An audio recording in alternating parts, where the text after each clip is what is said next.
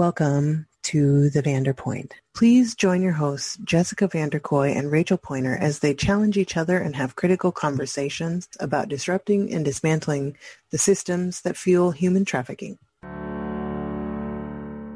Well, I was reflecting on a lot of things this last week since our our break from recording ended. One, the 13th episode Two, we've gotten some feedback from from listeners. So it was like I was reflecting on that. One of the primary things I think we hear a lot is that people want episodes to be longer, um, and working on that.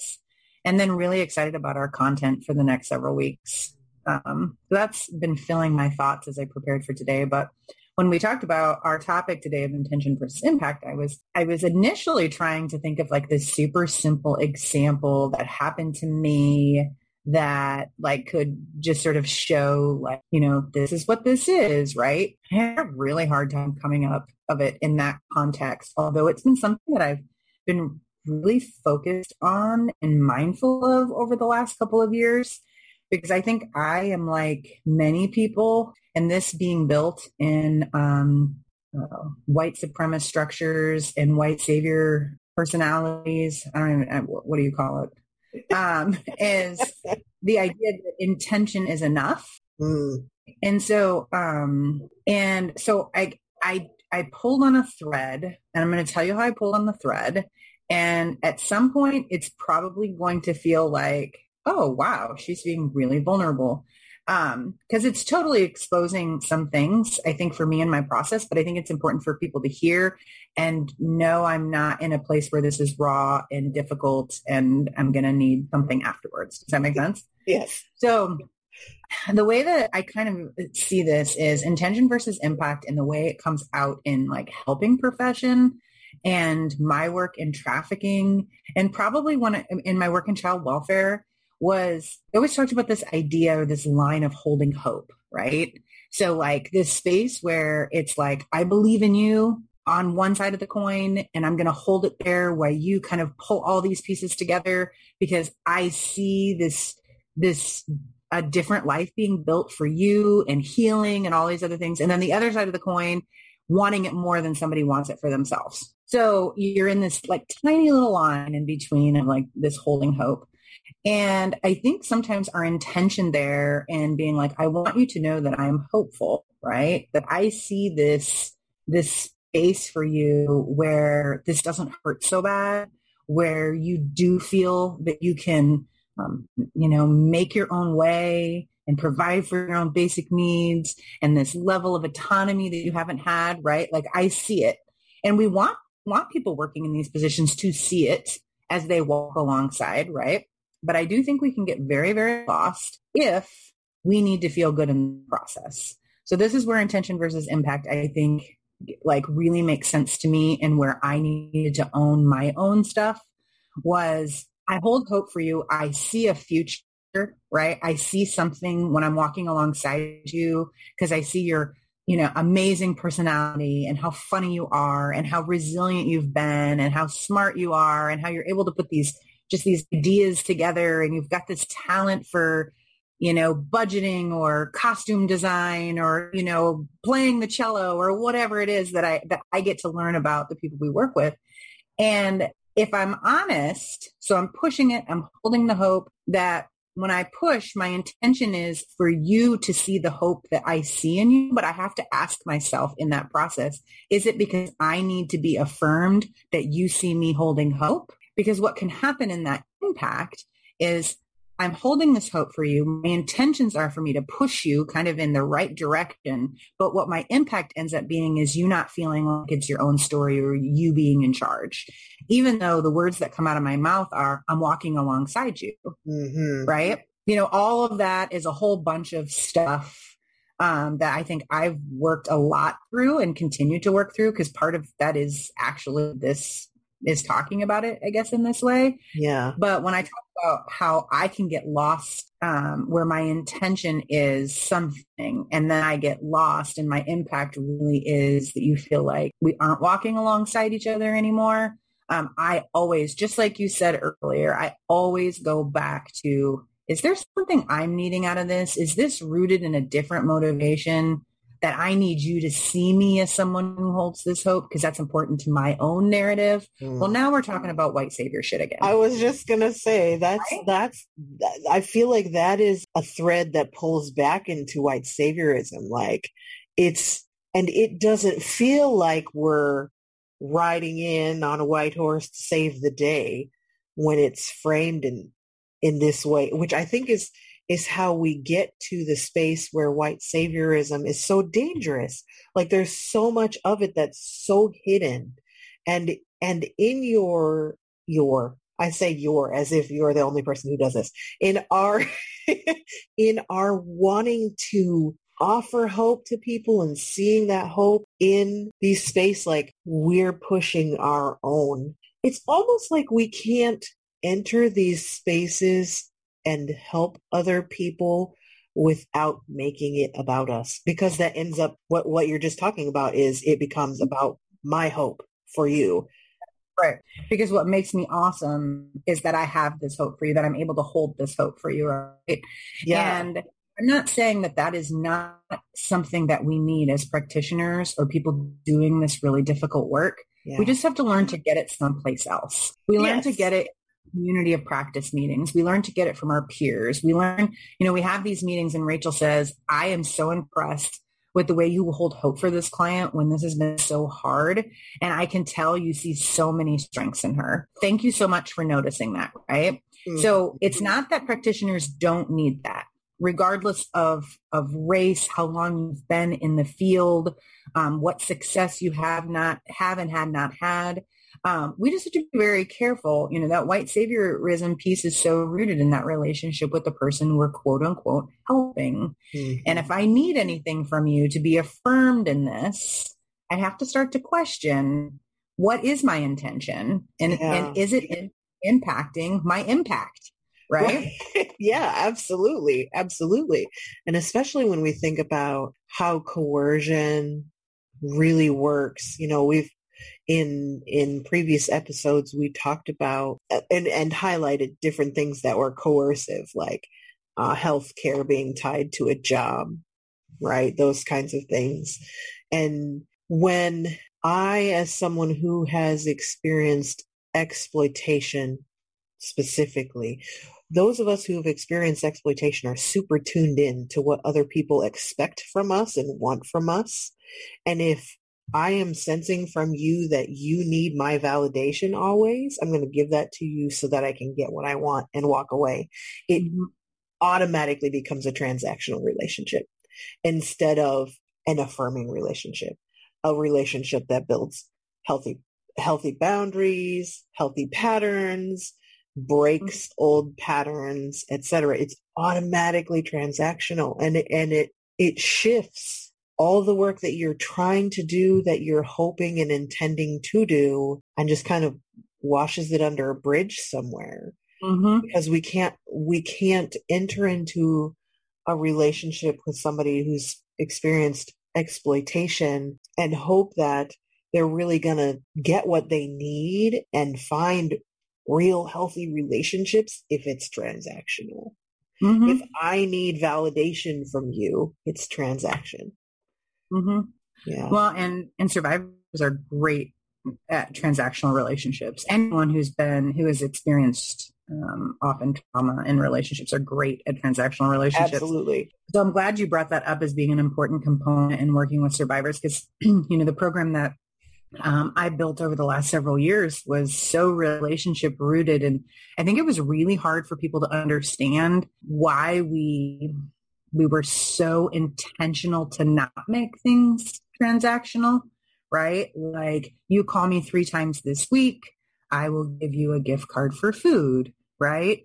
If you don't cancel on me two times, then we can, you know, go to lunch. I don't, I don't know. I didn't make these things up. This isn't, this wasn't my program. If, if you really start healing in therapy, we will help pay your phone bill right? So programs yeah. are set up like that. And our program was not set up like that at all very intentionally, but I'll tell you, it is, it was a hard sell the entire time we operated. Most yeah. people didn't get it. So I'm glad you brought up because the, the healing that we're talking about in relationships and um, the repair that can happen. So healing in relationships doesn't mean everything goes perfect, right? Right. It means that when I screw things up, you and I talk about it and we repair it. And then next time it doesn't feel so, so hard and scary to screw up. Yeah. Right. Yeah. Um, and, and I learned that, oh my gosh, like if I don't do what people want me to do all the time or I make a mistake, they still like me. They still want to meet with me. I'm still worthy of all the love and respect that I see other people being worthy of, right? So, so yeah, I'm glad you brought that up. I like partially, I like reminiscing about how amazing the program was. Um, if I'm totally honest. Um, but yeah, that transactional piece and, and how we move away from that. Our intention is, so put this in the context of intention versus impact, right? Like my intention is to help you get your rent paid. So I give you an opportunity to do A, B, and C, and then I will do A, right? Mhm. Um, the impact is I continue to teach you that in relationships, you are a commodity. Yep. Um, you are only as good as what you provide. Um, what else? You are, your needs don't actually really matter. What you do for me does. yep. Right? And that it's So about you. for- Right. Yeah. Services for me are about you every time because I have to do this for you in order for you to help me. That means the services are about you, not me. Yeah. Cause you got the helper got to decide what I had to do, what hoops I had to jump through. Right. And what Yeah. success is. hmm Yeah. So there we are, intention versus impact, There, right? there it is. Yeah. Yeah. Exploring that. I, you know, I can't, I would say, I can't put a percentage on it, but I would say a large portion of the population stop at intention. If their intention was good, they completely hold themselves unaccountable for the impact. Yeah. And I, like, I, I run in small circles of people who are, you know, really generous and progressive and for the most part really well. And I think even all some of the people that I interact with, including myself, have been in practice of stopping at, you know, intention. So I'm really glad we're having this conversation and, and exposing some of the work that we've done in the last, you know, in the last couple of years around it. It's important. How do we measure what our impact is, especially when we're talking about this? Like, how do we measure what is our impact? It's not, you know, I can say, I can measure like how many survivors we've given rent to, how many lunches we've paid for. I can, I can measure like how many appointments we've actually had, you know, like I can measure those things, but the impact, what the services actually do for people hmm and and how that translates into the health and well-being of our communities. That's i don't think it's actually hard for us to measure. We just have not given ourselves an opportunity to be creative. We've boxed ourselves in. Um that's that's what I think nice. I think, I think we absolutely this is this is your criticism of me you're too nice we absolutely cannot measure impact without involving the person who's impacted.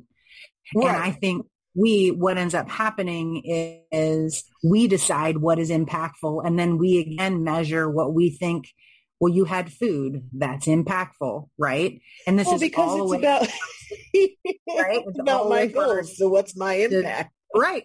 Well, my but again, it's about intention. Yeah, tell Yeah. me, tell me, my impact was everybody got lunch. Okay, well, nobody was hungry at lunchtime.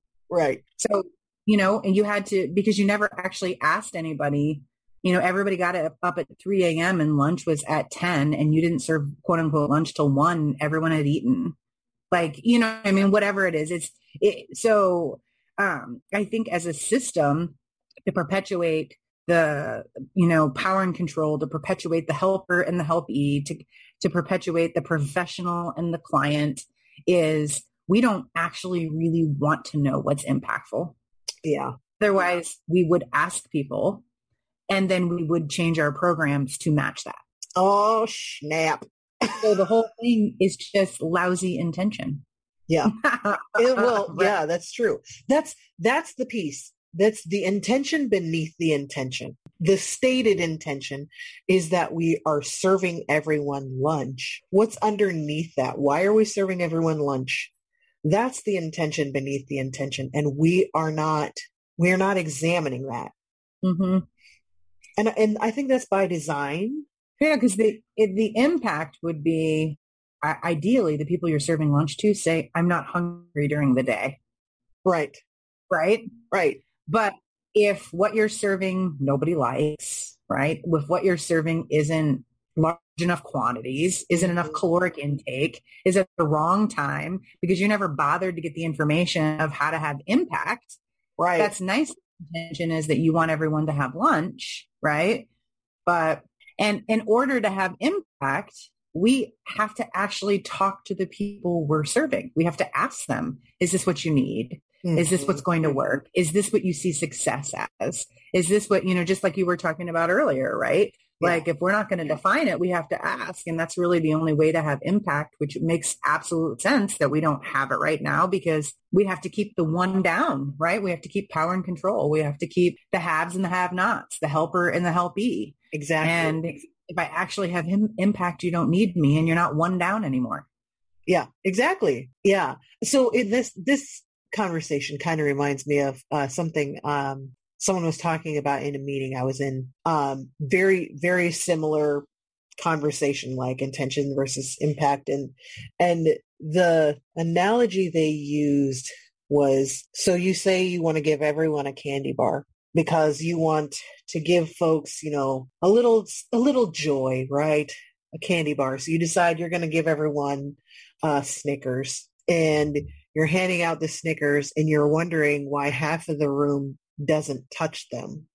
But you're like, hey, I gave out a hundred Snickers, so hey, I'm successful, right, in my intention. And later discover that half the room wasn't taking them because they're allergic to peanuts. So you intended to give everyone a little bit of joy, but what you ended up doing was giving half the room something that would kill them and and I think that sometimes when we don't actually examine what we're really trying to do and involve the people we're trying to serve in the conversation in building the goals and building the programs themselves and and even dare I say implementing programming is we end up giving folks something that will kill them and not make them healthier. It won't deliver them a little bit of joy. It won't make them feel better or tide them over until dinner. Mm-hmm.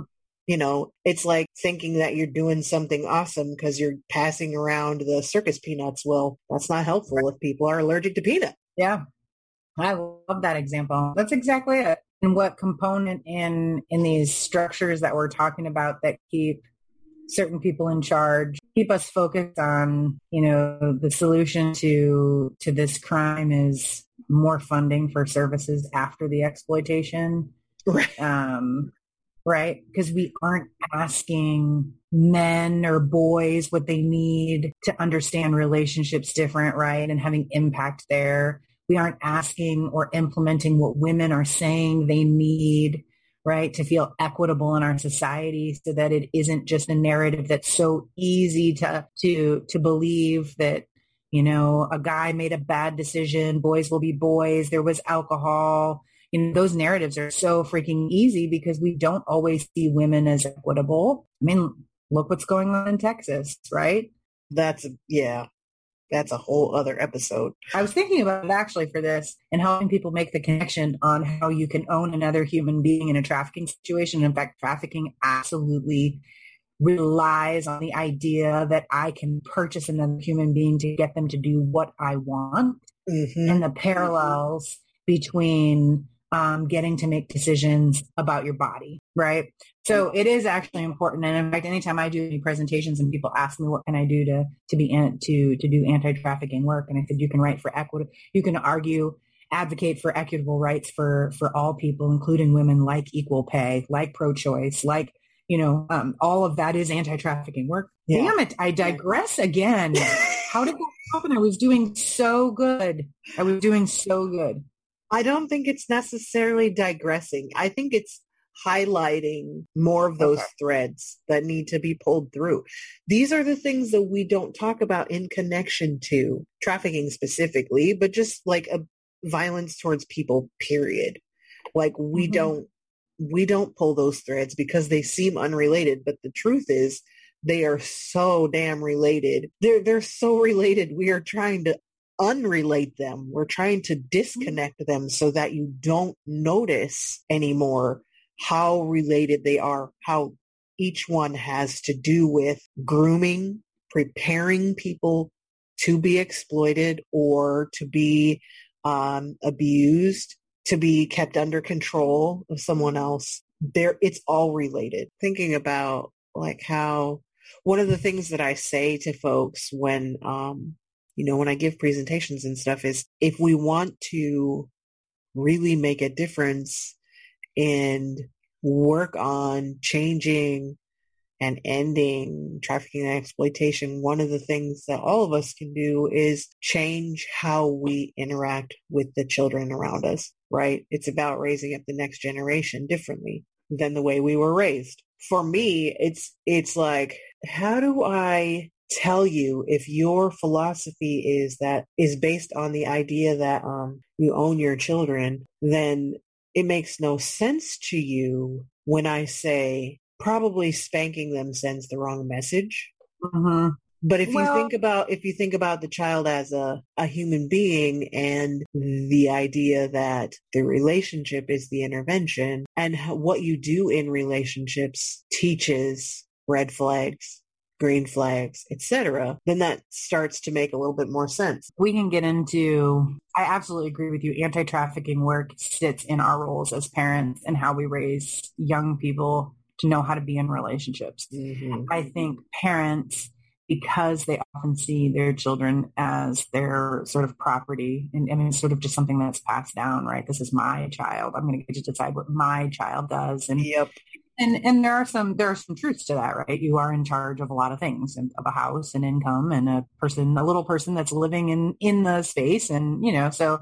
Um, but it's the you know it's it's less about what we do and how we do it right so i think that's kind of what you're talking about which is how we engage people in that relationship is is so important right one of the things we've talked a lot about here and my um my children's father doesn't see it the same and and I associate it with uh, domestic violence and and um, trafficking is when we force young people to to hug relatives when they're not comfortable. Yep. Um, when we force kids to give affection, affection to other people because we're the adults saying, "Hey, the most socially appropriate thing to do when you greet grandma on Easter is to give grandma a hug." And that might be what's socially appropriate in the way that you were raised, but it teaches so many things that, to that young person about their body. And I can pull the thread all the way through, right? So if you love me, you will hug me. If you love grandma, you will hug her. Go hug grandma. You don't want grandma to feel sad that you didn't hug her. You fast forward that to someone who's 14, 15, or 16. If you love me, you'll have sex with me. If you love me, you will smile when I look at you. If you love me, you will do what I want you to do. And and it's not a far reach it's a it's a tiny little tug on that thread. Yep. And I think what you're talking about is, you know, obviously people get to parent in whatever the way they want to parent. Mm-hmm. However, until we get really honest about things that we do and teach our children very young um, about their body, about consent, about getting consent, but also giving consent, yes. about all of those things, we are not going to work ourselves out of a culture where women can't be bought and sold, where we have people who who can talk someone, um, groom someone into these arrangements um, because it's pretty normalized in our community. It's pretty yes. normalized in our society. Mm-hmm. And it's shit. it's complete shit.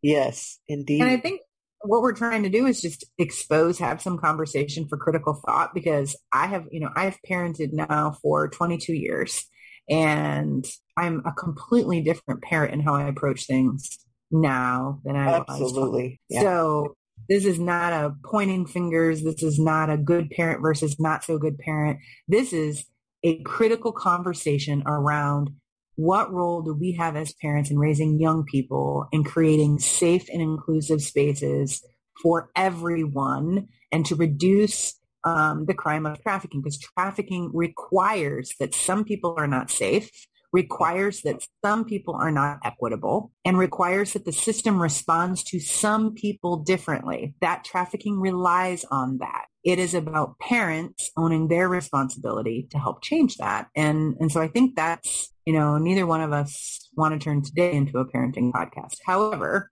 it absolutely relates. Yes, definitely. The intention was not to turn it into a parenting podcast. I have to prepare for that. Right. there's so much there. Yeah. It's our job. yeah. Well, I, I like, I would just add to that, like, if we're not parents, if you find yourself in a situation where you're not a parent, that doesn't change much, actually. Like we still, still have that same responsibility as leaders, as managers, as mentors, as teachers, as therapists, as advocates, as aunties and uncles and whatever else, you know, whatever relationships you find yourself in. You have to be a parent in order for this to matter. Yeah. Oh, absolutely. Parenting relationships are powerful regardless if you're in the role of parent or not. Mm-hmm. relationships are where it's at. Mm-hmm. Stuff and the bad stuff. There's joy right. and sorrow in them and most people experience if they experience trauma it's in relationships but and we need to heal so yeah Thank you for witnessing today's conversation on the VanderPointe. Jessyca and Rachel hope you will join them next time as they continue engaging in this critical work.